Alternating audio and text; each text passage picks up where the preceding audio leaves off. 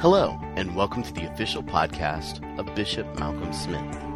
These teachings are recorded live each week and provided not only here on the podcast, but at youtube.com. Simply go to youtube.com and look for Malcolm Smith webinars in the search engine there.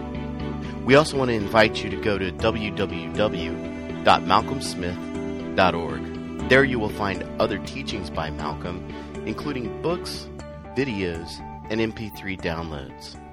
And now, with this week's teaching, Bishop Malcolm Smith.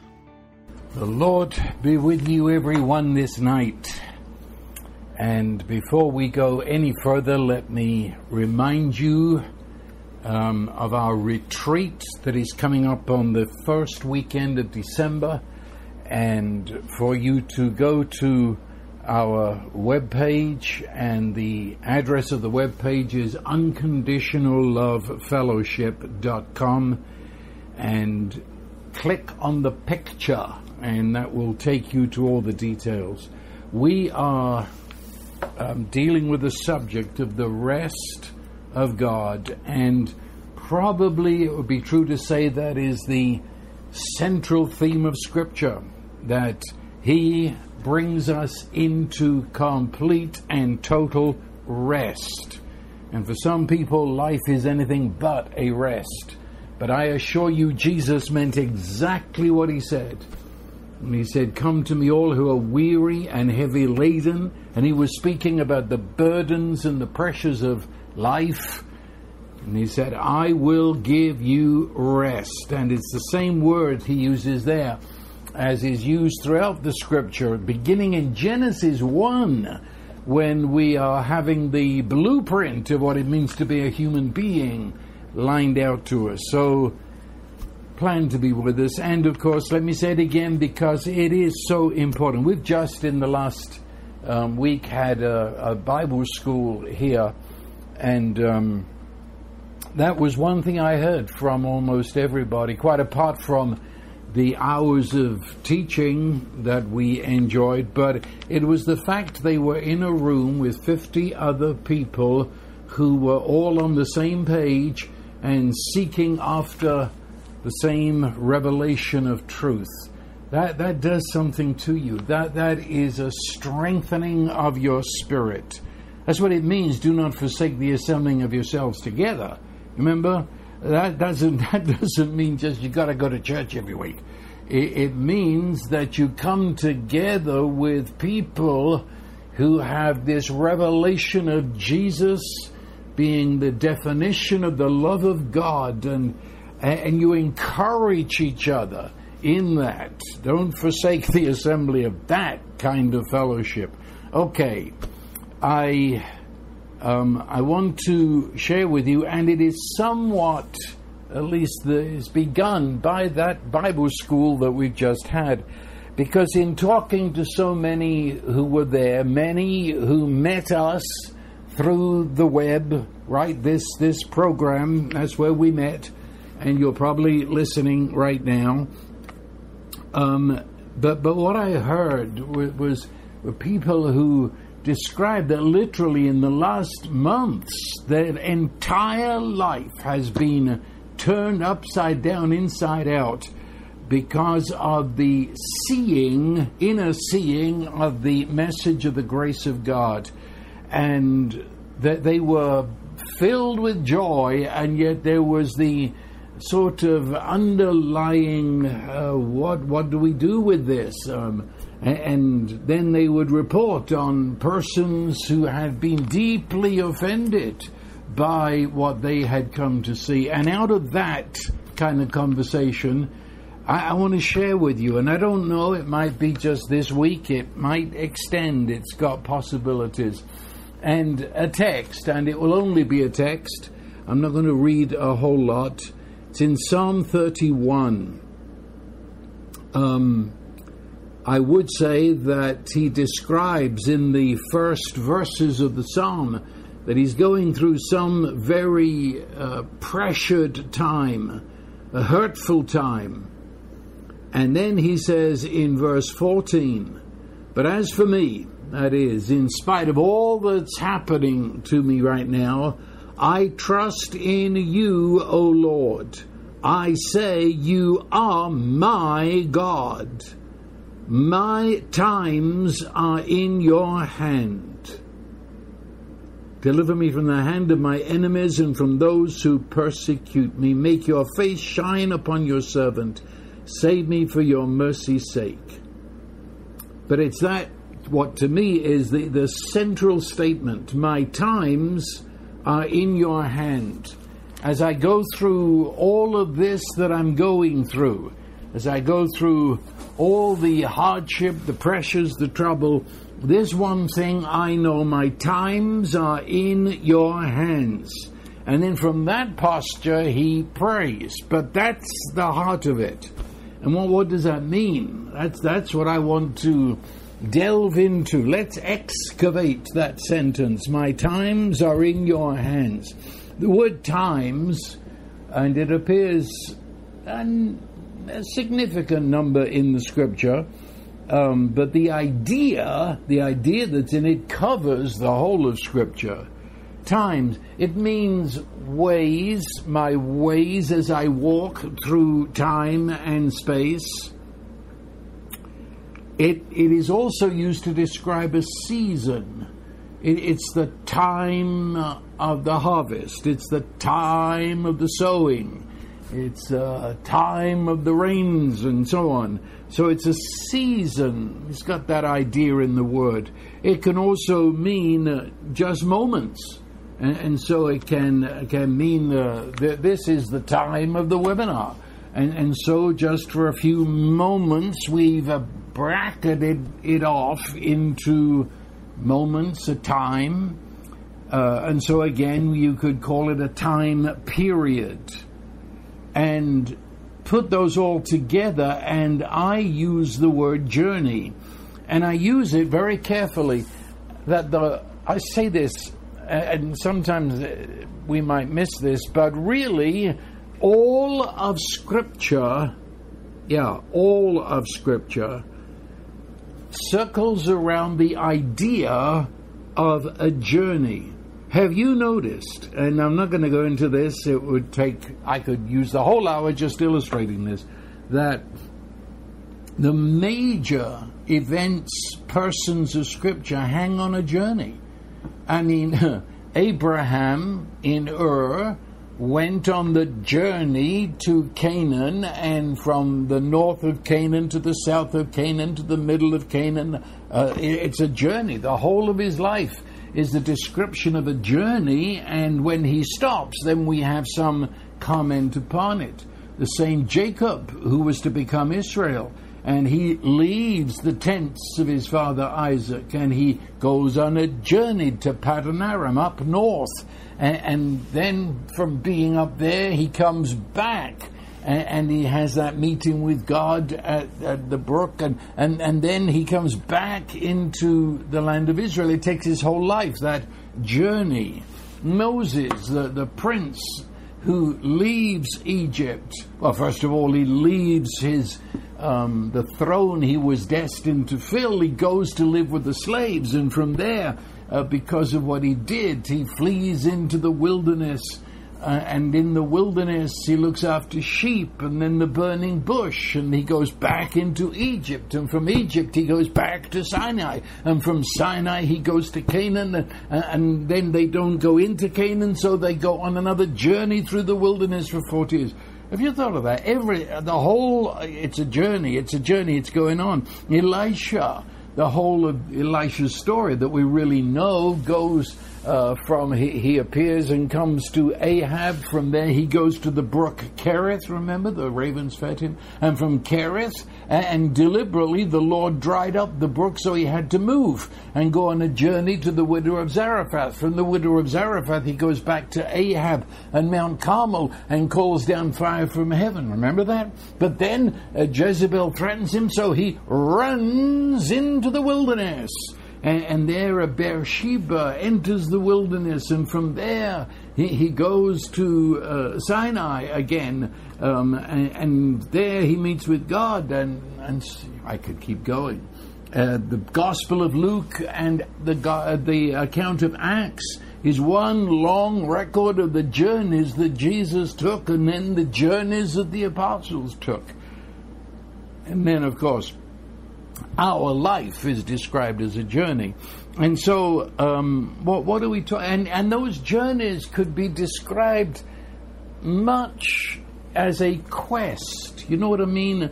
Um, they were not haphazard. They weren't just going on a journey. You know, some people are addicted to travel, hotels, and that. That wasn't this sort of stuff. This was a quest. They were after something, after it. And, and, and so uh, in Proverbs, it's described as a treasure hunt. And, and there's no doubt about it a, a treasure, seeking treasure, the wisdom and understanding of God's heart. Um, why, why, why is it such a quest? Why is it such a hunt? Have you ever thought? I, I think the Lord determines that, that he, He's going to draw us out. He doesn't dump it in front of us. We, we, our desire is the fuel of this, this journey. And by the time we come upon that for which we seek, the, the, the desire has enlarged our container within the heart and we're able to receive. If you don't desire something, you wouldn't even know you found it because you, you see what I mean? It's because you're you're desperate for that cup of water that when it comes you you enjoy it to the full. If you weren't desperate for it, it probably would sit on the table and you wouldn't even notice it. Uh, he put it there. Why, why is it? If you're asked this, is this is just on the side, but I throw it out. Uh, why, is it that the Creator, Lord, Lover, has hidden so much stuff in the earth that we had to find it and dig it out? It, it's part of being human. And He's set into the human race a, a love for stories about quest, going places, finding things. I suppose he's really into detective stories. You've got to work it out, got to find it. In, it's in the journey of looking that you discover, and because you're desiring and looking, your heart is enlarged to receive it when you find it. And so, so this journey that I find in scriptures that is reflected in this word times, it's an intentional moving. You know what I mean? It's it's not a stroll uh, going nowhere you know, it's it's not just going out to be, you know, uh, follow any trail, follow any track, stop and look at any flower, just stroll and go nowhere but sort of have a vaguely good time. No, this that we're talking about is an intentional, moving, and commitment to the journey. And it's a journey of discovery and, and you're on the journey and you're making the discovery against all opposition and that which would seek to distract you. No aimless stroll, no. It's not going wherever the path takes. You, you know what you're looking for and you're going after it. In fact, the word that is used when some of these journeys are talked about it's a very fascinating word in the Old Testament. Wherever the sole of your foot shall tread. And that word tread ha- has all of what I just said in it. it. It's intentional. It's not scraping your foot, you know. It's, it's not shuffling. It's not walking forward while you wish you could go backwards.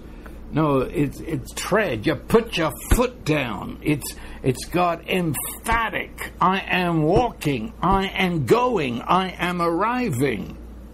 It's got a boldness attached to it. It means that I own this journey. I take possession of this path. I tread it. In fact, by treading, I make a path. You're following me? See, there's, there's a, a way in which we were created for a journey. We were not created to be stale, dank water, you know, just, just sitting there until the, uh, moss and reeds cover us. No, we were created to always be moving forward. And it's, it's woven into creation. I mean, just some of the obvious, but I mean, we're, we're not created for just sitting in the same place of existence. No, there, there's winter but, but hold steady, it will turn into spring. Inevitably, you will journey out of the winter months into the spring days, and, and from there you'll move into the high summer. But hold it, you'll soon be in the fall, and so it goes on, and the temperature goes down and up, and it's always moving. It, we're never left just hanging there we, whether we like it or not, we're moving through the times, the seasons, and each season carries its own meaning. And so the winter, where everything seems to have died and gone to sleep, and, even families take on a new aspect of gathering um, around, uh, well, it used to be a fire where, where you, you, would shut the doors against the elements and the family would be drawn closer together. And springtime, when everything leaps out and the lambs are bleating and dancing and the birds are coming forth and young calves are leaping in the pasture, everything suddenly come alive change, journeys. You're, you're moving through time and seasons. Harvest time at the end of the summer, sowing time in the spring. It's, it's part of being alive, you see. And we move within ourselves from childhood. We move into a totally other journey of being a teenager. What a journey. And, and then we move into becoming a young man, a young woman, and we move into marriage and relationships, and we move through life to old age and retirement, and it never stops, never stops. There, there, there's always a onward, onward moving within our very bodies. We change, we become, and there comes a point where we look back to childhood and say, I'm not a child anymore. That journey is over, you see. And when a young man finally wakes up to being a full human and says, I'm not a teenager, I'm not in my early 20s, some things happened, and I look back and I even laugh at some of the things I did, you see. And, and the, the old uh, man, old woman, as they consider their lives, and now they sit at the end, and each has got a journey. And, and, there's a point where you recognize that journey is over. This journey has begun. Journey of going to school and then to college and then a job, a career, and to retirement. You know, always it's it's continual. You just don't sit there like a lump on the log. Okay, they were all outer journeys. They're very important because, as I said, they're woven into our creature. But within all those physical journeys, material journeys, journeys to do with what we do, our outer person. Within that, there is the true journey. Now, hold it very carefully. We're very well aware of those outer journeys, but now within those journeys, and sometimes arising from them, certainly within them, there is the true journey. We were created for a purpose the very fact that we have these journeys, but certainly the fact of this inner journey, tells me we exist for a purpose. We're not an accident. That is, you're not the roll of a dice, and therefore, when you get up in the morning, there's a purpose to that. There's a reason. There's a journey you're on. I guess I'm, I'm, at least part of what I'm saying tonight is wake up and know your journey because that's the purpose for which you were created. You see, back there in the beginning, it said we were made in the image and the likeness of God. the gospel that comes to us in Jesus, applied by the Holy Spirit, is to restore that image and likeness. There's your goal. That, that's where this true journey, within all the others, all the others, within the school journey, the college journey, the harvest, the sowing and reaping, and in all of those outer journeys, there's this journey, the reality. That's the journey beyond all the passing scenes of life, beyond all the events. There's a meaning within those events. There's a treasure to be discovered in every scene of life. That's the goal. It's the goal. It is to discover the love of the Holy Trinity that has come and been defined for us in Jesus that now is coming, now, even as I speak to you, now that love is pressing upon us through the Holy Spirit. And so every part of life, every journey we are on, and all the bits and pieces of that journey they are doorways into discovering the love which God has for us. Put that on hold for a minute. Every part of the journey, this here, this now, what is happening to me right now, what people are saying to me, interacting with me, all that takes up those outer journeys, they are bringing me to understand that in this here and now, I am the focus. I am inside the love of God. And not only that, but in this situation, this part of the journey I am on, I am discovering, maybe as never before, it couldn't happen before because I wasn't here. But here has brought forth the realization that Christ is in me, the love of God is in me, the creature. And therefore, I come also to realize that He loves through me, and I imprint into this piece of history, this piece of life I'm passing through, I imprint the love that God is. So to me, in me, through me, I discover it, and I imprint this piece of history with the presence of God, and persons who are walking alongside of me will feel that imprint as I go on my way. And so, the goal of the journey is that wherever I am on the journey, my relationship with the Father through Jesus by the Holy Spirit is enlarged. I come to know God a little bit more than I ever knew him before. You see, when we say the word life, it's not an abstract word, sort of a vague thing. You know, have people say they have eternal life, whatever that means. Um, and so they come up with the, it just means I'm going to live forever. No, no, no. See, life is not abstract.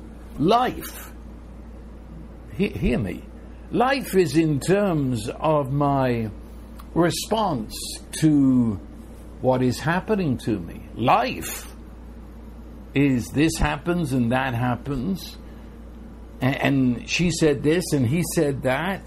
I, I, mean, I'm in the middle of all this happening, and I respond to that. I make a response. I speak into it. I answer it. I have feelings about it. I make choices in the. That's life. The happening and the response to it. That's that's life. You see, eternal life is the very life of God in me, receiving that and responding to that and answering that and choosing that. Life. The abundant life of God is responding to all these happenings with a life that is beyond this creation. God life. And Jesus is the one through whom that life enters into humanity. So that he says, interestingly, I am the way. See, I'm the way. It's another word for the pathway on which the times take place. He is the journey. Yeah, get that. I am the way. I'm the pathway of life. God life lived inside human. And then he goes, I am the way, the truth, the reality, and the life. He is it. Life is that discovery that all of life is summed up in Jesus Christ. So it says, For me to live is Christ. Or Paul says, I live yet not I, it is Christ who lives in me. And he describes all the ups and downs of life in Philippians 4 and says, But I, I found the secret of contentment. It is that Christ in me infuses me with his strength. Okay, let, let me put it like this, sort of bluntly, I suppose. When I was raised in, in the, the, the gospel, you know, first, first years of the gospel, the will of God.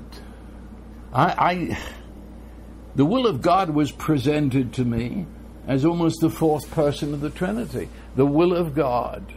And, and if you're really going to sort of go all the way with God, that was a good phrase they always used, um, one had to find the will of God. And that became a, a, a well, a very anxiety ridden affair. I've got to find the will of God. And, and it was always looked at as sort of a destination. The will of God is I do this. The will of God is I go there. And so, so many of the, those I was with, they, they went off on trips here and trips there, mission fields and rest. Believe me, that, that was the will of God for me, the will of God. And of course, it even got into your relationships. You know, it actually happened a little while ago at a certain meeting. A chap came up to me. He said, I, I want to know, is the will of God I marry this woman? I said, bless your heart. Uh, let's start with the obvious. Do you love her? Said, yeah, the will of God. As if the will of God is sealed orders. Do you love her? Do you like her? Is she your very best friend? Can you trust her with the secrets of your life? Oh, you know, the woman says, "Is the will of God I marry him?" I, uh, do, do you want to marry him or save him? You see, uh, does he want to marry you because you're a sucker that's going to look after him, the big loser? And you think, I'm going to change him one day, I'm going to change him. It's God's will, is sort of my mission. Don't be daft. The will of God um, is not about things that are so obvious. The will of God is not about getting a, an airline ticket to somewhere. The will of God is not a destination, it's not a thing, it's not a place.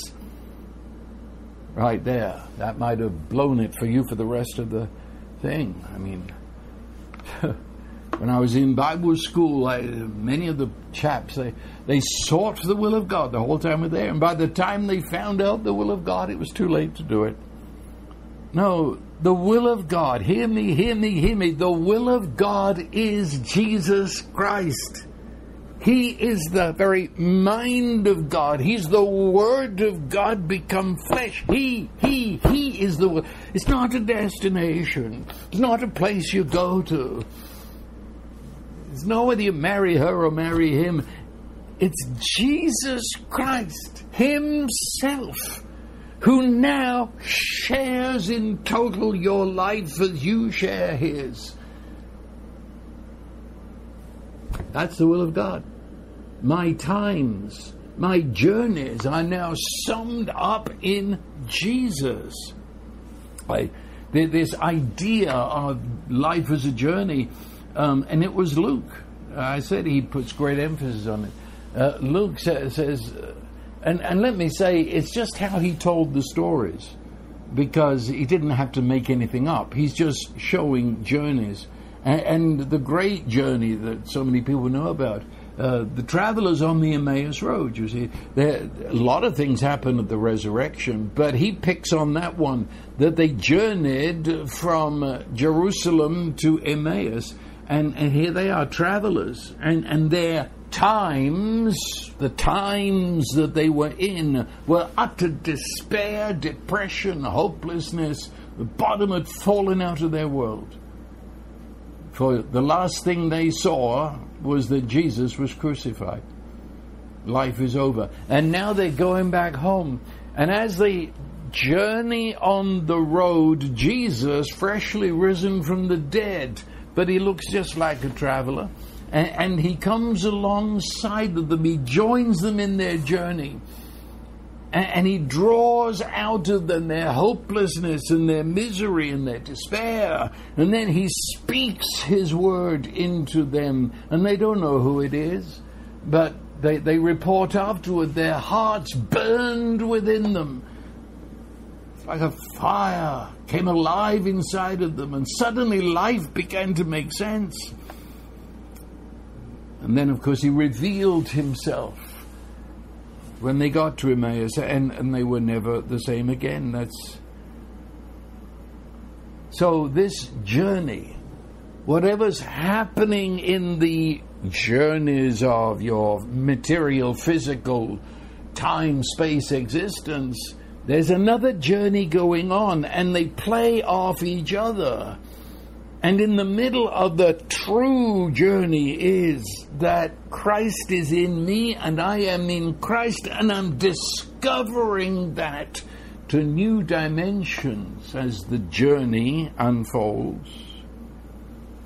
Oh, yeah, there's, there's purpose to, to existence. Let me say it again it's not a chance walk you're having through life. It's not an aimless, futile series of, uh, of pointless events that keep cluttering up your life. You're a believer. And because you're a believer, then you see the purpose, you see what it's all about, and you begin to respond to the purpose within all that's happening in life. And you grow in relationship with Jesus and with the Father. So stop all of that. You know, what, what's the will of God? Where am I going? The will of God is right where you're sitting. The will of God, He is to be discovered in what people are saying to you about you, the pressures that are upon you in this particular situation, the threats from tomorrow it's all in those. I've just named a number of the doors that are right there in front of you through which you meet with Jesus in ways you've never dreamed possible. While you think only at the events, you go blundering on, hoping things will change and you'll find the will of God. No, it's not like that. And in all of this, the Holy Spirit, well, there is another hour just to talk about Him as the one who is the guide within the journey. Do you know the Holy Spirit? He is God now with us, revealing Jesus and revealing through Jesus the Father. Holy Spirit is the guide in life. In fact, the word guide that is used there, it means a guide into hitherto unknown territory. You're going where you didn't dream you were going to go. And, he opens it up. He's the teacher. He gives you the commentary, and he never teaches you about it. He's not into any Western educational system. You learn by experience. In fact, you you couldn't learn any other way. And so you advance in knowing God. And the Holy Spirit is your intimate teacher. In fact, I would even say there's uh, parts of the scripture where we could use the word coach. The Holy Spirit is our coach in this, this life. Now, I don't know if you've really caught the drift of this, but that gives me a totally, and I mean totally different approach to life. Have you been in, in one of those situations, or maybe it's, it was more than a situation. It, it became our very life to find out the will of God and make sure you are in the will of God. And, and then, of course, they, they get, you miss the will of God, and then you're in the permissive will of God. And I suppose if you miss the permissive will of God, well, I don't know where you are, out on a farm road somewhere, I suppose. But you see, whenever you think of the will of God as a destination, then the question is, where are we going? Now, that was always the thing, you see. You've got to find out where, where is the will of God going. That was the religious anxiety of it all. Try and find my sealed orders and then steam the envelope open to find out where am I going? What is the will of God? But then, you know, like a bunch of kids in the back seat. Are we there yet? Are we there yet? You know? Where are we going? Are we there yet?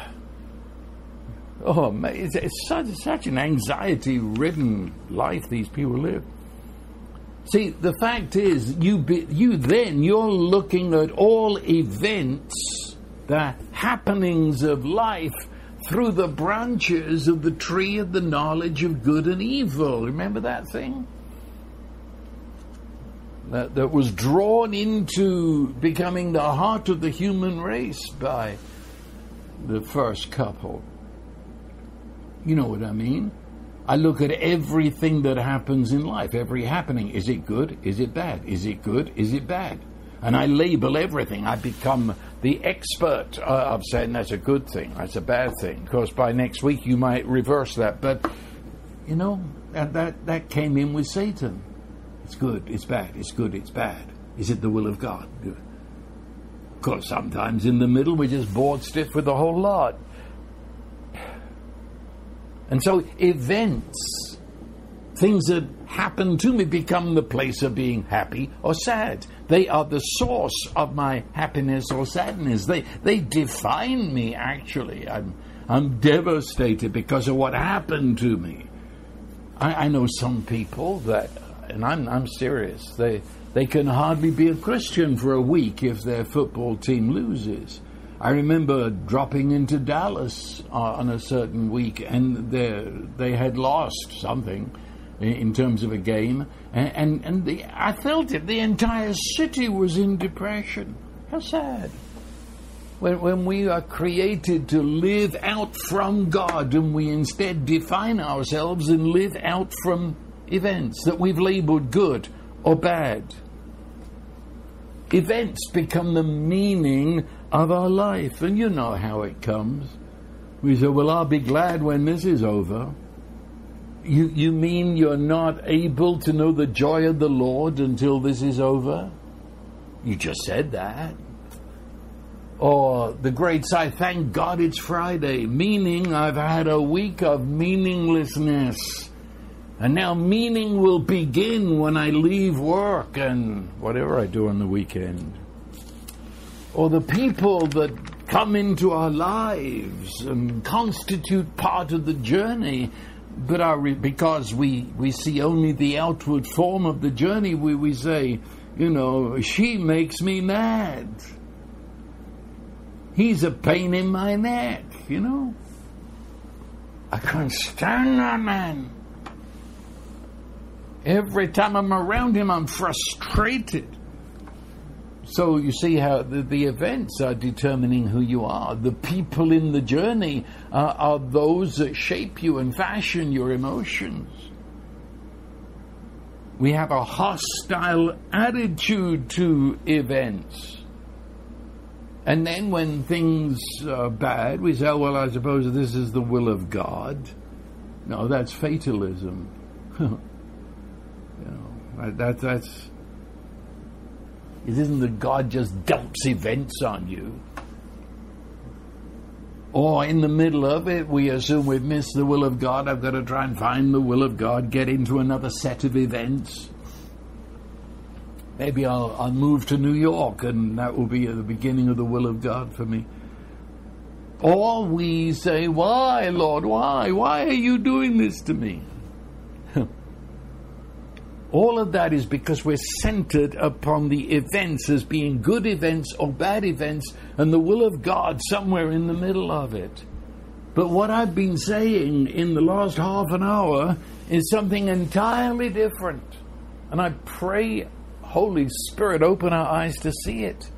It's got nothing to do with events. We do not live by events. The journey, the real journey, is a revelation of Jesus Christ through the Holy Spirit.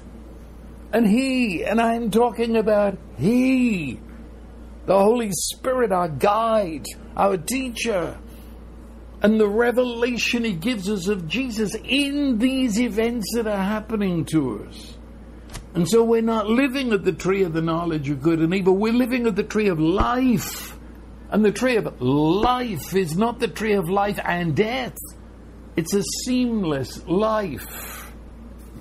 It's got nothing to do with whether something's good or bad. It is the life of God.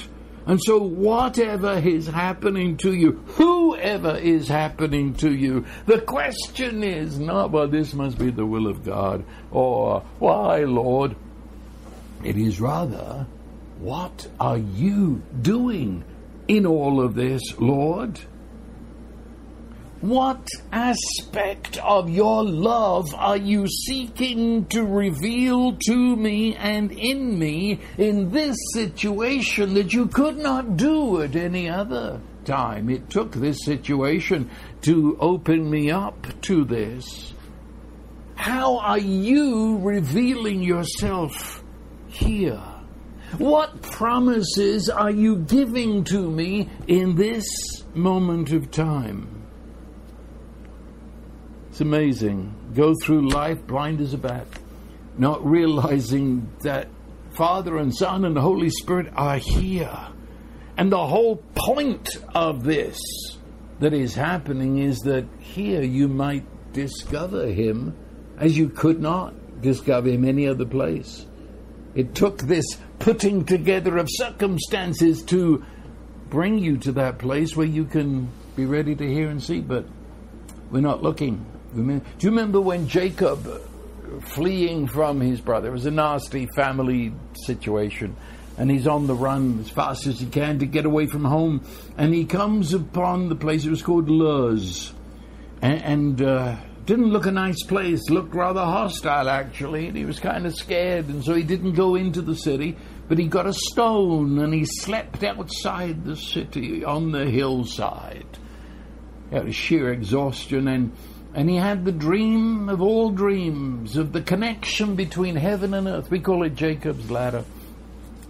And he woke in the morning and he recognized God had spoken to him. And he said, The Lord was in this place and I knew it not. And you could play with those words. The Lord was in this place. In Luz? No, that's not a place I expected to meet with God. I, Thought he'd be back there in the land God has given us. But, but he's here in Luz with my head on a stone. The Lord was here. I, I thought there was a bunch of, you know, crooks. So they, they're going to mug me, gangsters, bandits, whatever here. I, I was scared. No, the Lord was in this place. You missed it, man. I had to invade your dreams. How many times? You say, yeah, but I, I made a stupid mistake. I made a silly choice. And I mean, I'm, I'm off on the reeds now. And, and certainly, if you were with some churches, they would say you've missed the will of God and all that stuff. Look, come on. Do you think that little gizmo in your car, what do they call it, GPS? Do you think that's got more intelligence more concern for you than the Holy Spirit? Now, there's a question. We were driving just the other day, and our little gizmo was telling us, you know, proceed, thousand feet, turn right. And, and well, it, it, was a confusing highway, and instead we, we, we turned right too early and we plunged into rush hour traffic, all going which what ways?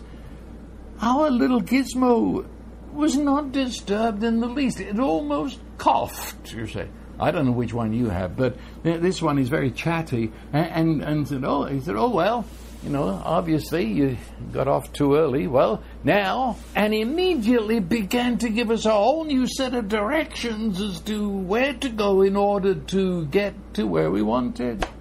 Totally unfazed that we got off at the wrong exit. to that little thing, it wasn't a wrong exit. It was just another way of getting. And so, yes, we would meet a different set of circumstances but we'd get to our desired end. Do you see what I'm saying?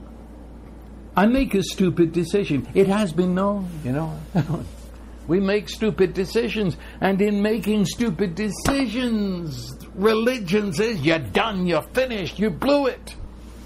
Holy Spirit says, Ha ha, I see you made that decision. Well, I've got a perfect plan to get you from where you now are to where we were going. The ultimate goal of you being mature and bearing the image of God in Christ. Don't, don't, we're, we're still on the road, it's just a different road, and there'll be a different bunch of circumstances, and you'll meet people you never would have met. That's fine, we'll have fun doing that. And, and there'll be plenty of opportunities with those people to discover the love of God. So let's get on with it and we're off. You see, there are no dead ends with God.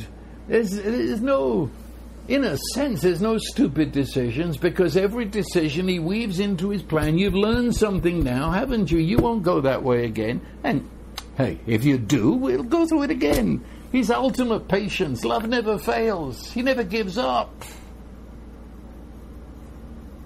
Is that the God you worship? Uh, some worship a monster. But anyway,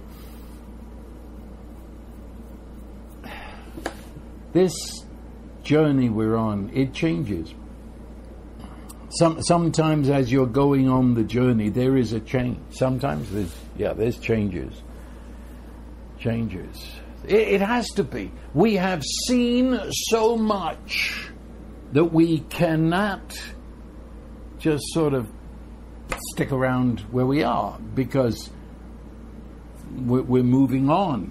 We're always moving on and we're moving on to uh, a greater expression of that which we're seeing. And, and, so, as we go through a change of journey, that journey we've been on for however long, it was in that journey that we had seeings, we had revelations, realizations of who Jesus is, and, and the purpose and intention of God. And, and, well, that was it, wasn't it? We found ourselves, we were moving off on another path. Our, our journey had taken on a whole new, what shall I say? We, we were coming to realize the potential, the potential possible of Christ lives in me and he is in the Father, so he in me and I in him are in the Father. The potential, the possible of such a life, we'd never dreamed it before. Do you remember how that felt as you were coming to that point? Maybe uh, you'll, you'll remember, maybe it's too, too recent, but there's a restlessness I, I look around at my life, and, and yes, it, it's it's it's a life in Christ, and I give thanks to God for it. But I'm restless, and I I listen to what preachers say, and I listen to what my friends are seemingly so content with, and I I feel restless, and and I I can't. And sometimes you write it down, didn't you? You you write it down. This is this is what I'm looking for. This is what I see in Scripture. Is it really possible that that could be? Where do you think those questions came from? You see, if the Holy Spirit didn't give us questions, we wouldn't be ready to contain the answer. In fact, the answer would come and we wouldn't even notice it. The questions prepare us to recognize and receive the answers. Restlessness. And, and what used to excite us doesn't do that anymore. We've seen too much. And yet we haven't seen, we're, we're, we're aching, we're longing, we're desiring, and we're restless and sometimes frustrated with where we're at. But those questions are calling us. The Holy Spirit put them there. And the Holy Spirit is bringing us into a path that we've never trodden before, a path of seeing Jesus. And the very situation we're in, it's a doorway that's leading us there. It can be a time of turbulence. H- have you ever been on the ocean where two oceans meet? Have you ever been on an interstate highway where four interstate highways meet? It's a kind of turbulent moment as everybody gets sorted out in their journeys. The fact is, while, you're in this time that I'm talking about, the journey's really already begun. You'll recognize that as you, you begin to get on the road that's now clear of the turbulence you, you recognize I was already on the journey. I already knew I could never live here any longer. I'm, I'm moving. It's begun already. I'm now, now in the process of finding my new road. And as you do so, you'll notice that certain people drop off. Or it, it's simply they're going on their journey. Have you noticed your life that there were periods of time when persons were with you? And now they're not. And, and, it's not because you don't like them or they don't like you, or even that you're not friends anymore. It's just they're no longer part of where you're at. It's okay. It's okay. That's what happened in, in journeys. We, we interact with each other. We, we're together on a journey and then our journeys part. Not because you're better than them or they're better than you. It's simply that your journey is, is leading you on and elsewhere.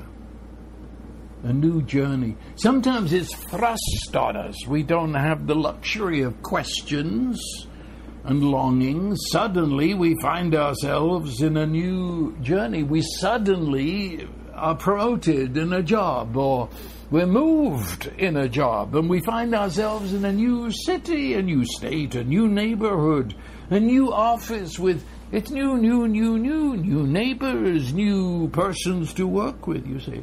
And suddenly, my whole life is, is in a turbulence because everything is new. I have been thrust out of my comfort zone and I'm somewhere else. Sometimes a tragedy hits. And that's very hard then to say my times are in your hands, but believe me, they are. If we can look through the tragedy and discover the presence of God who is love. And stop seeing it as an event that God caused, and to understand His promise is that He's walking through this in us through it. The suddenness of some of these journeys. David, a teenage kid, and his father gave him a round of cheese and some cookies and told him to go to his brothers and, and give some to their captain, you know. Just, just go to the front lines, give them the cheeses and the cookies, and find out how the battle's going, and come on home. Huh. I say he was only about 15 years old. And when he got there, it so happened that Goliath was making his step. And, and David feels the life of God rise with it. Well, you know the rest of the story. He went to deliver cheese and cookies and came away with a new journey begun because nothing would ever be the same again. He soon would be the most famous name in Israel. He soon would become the king of Israel, the psalmist, and so on and so on. But it all began with Dad saying over breakfast, Hey kid, take this cheese and cookies to your brothers on the front lines and bring me news of the battle. Off you go. Yeah. Sudden. They took you to a meeting, didn't they? You didn't want to go, but you went and you heard a word and your life was never the same. That was so for me. I was tricked into going to a meeting. And in that meeting, I had an encounter with the Holy Spirit that thrust me from being a shy, gawky teenager into speaking to the multitudes. Just a word spoken, a book read. That journeys suddenly end, as surely as other times they, they're not so sudden, but they end. And every change of journey is a move up. He never moves us down. He that began a good work in you, he shall bring it to completion or wholeness. Never, never, never does a journey lead us into entropy. You never begin to fall apart. Doesn't matter what it looks like in that turbulent period. I say again, you are in the process of discovering a new dimension of the potential and the possible of Christ living his life in you, even if it doesn't look like it. I mean, when Joseph's journey suddenly changed when he was kidnapped and carted off to Egypt. And within that journey, many journeys, and all of them looked as if they were a deeper part of the end. But it wasn't. It's a pathway that led directly to being the co ruler of all Egypt. Moses, believing he was doing the will of God, failed miserably and ran for his life to the backside of the desert. It's all over. No, that's where there was the burning bush, and the burning bush could never have come to him while he had that mindset in Egypt. We've already looked at Jacob. Saul of Tarsus, who lost everything on a trip to Damascus. On the Damascus Road, he meets with Jesus. It'd be the same thing as you meeting with Jesus in the airport. Everything changed. And in his case, he literally lost everything. He says so. But of course, in actual fact, which he very quickly realized, he gained everything. Others get affected when our lives change. They, they don't get it, what's happening to us. They feel threatened. They are terrified of change. They want to live in their resume. The safety zone of the crowd, the herd. And they get very upset when we move on in a journey. And of course, sometimes we face those things when a journey confronts us.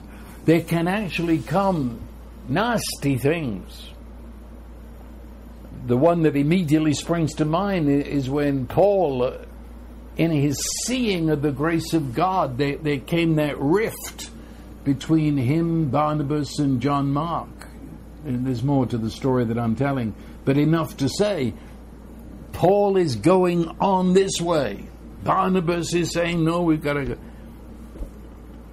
And, and, and it says, it's there, especially in the Greek, it's in, in our English versions of Paul and Barnabas has the, have this terrible quarrel, but the words used in the Greek describe uh, they, they had a quarrel that you could hear them shouting down the street. It was a terrible thing, but that's okay. Barnabas went on to Cyprus with John Mark. Paul goes on to the rest of the world. And, and they remained friends right through to the very end. But at that moment of time, they didn't understand each other's journeys, and so there was a terrible split. It happens. It happens.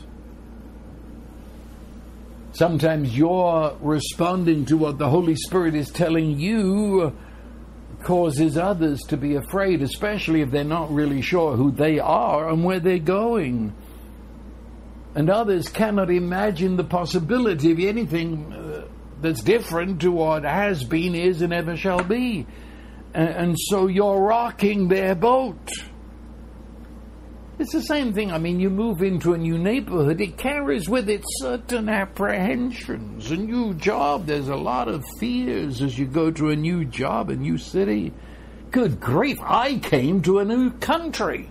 You know, yeah, it's scary. You have to learn a new vocabulary. I mean, upside down. Uh, over here in North America, you speak English, but not really. uh, many words mean something entirely different. It, it, it's very scary to have a new journey at any level. And if you're a pastor, you know what I'm talking about. For you to follow where the Holy Spirit leads sometimes threatens your pension, your health insurance, even the house you're living in. I understand. I've been through that, and I lost it. Or did I lose anything, you see? So, my time is up. Let this change of attitude, you might need to listen to this again Begin to practice every day what is happening to you. What are you up to, Lord? It's not whether this is a good thing or a bad thing. What are you up to? How am I meeting you here? What is it you're infusing into me that I might live Christ?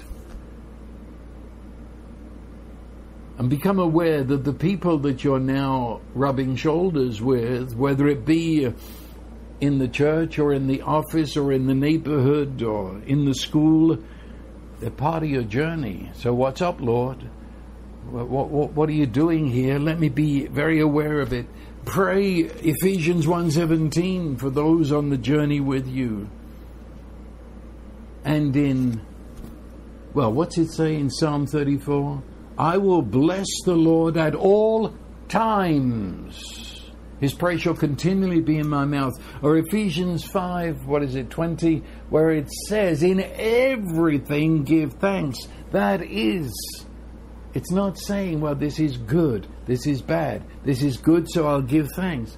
No, it's rising above that. In everything, I'm seeing God. And I give thanks. And I give praise and I give excitement to Him who is leading me at this moment into an I was going to say new. It's not. It's it's a development of. It's an expansion of that relationship that I have with Him. Well, I don't know. We might be back next week with this because um, I'm I'm seeing things I wish I'd said, but I've said enough. I believe that in the last hour, your entire attitude to life could be changed. And to recognize in this micro moment now, this is the will of God, that here you discover Christ is your life. The blessing of God, who is Almighty Love, the Father, the Son, and the Holy Spirit his blessing rest upon you. His blessing fill you with understanding and wisdom that you shall become one who sees God. And in seeing Him, see no other, but rather He in you and you in Him, and so live this abundance of life. So I bless you.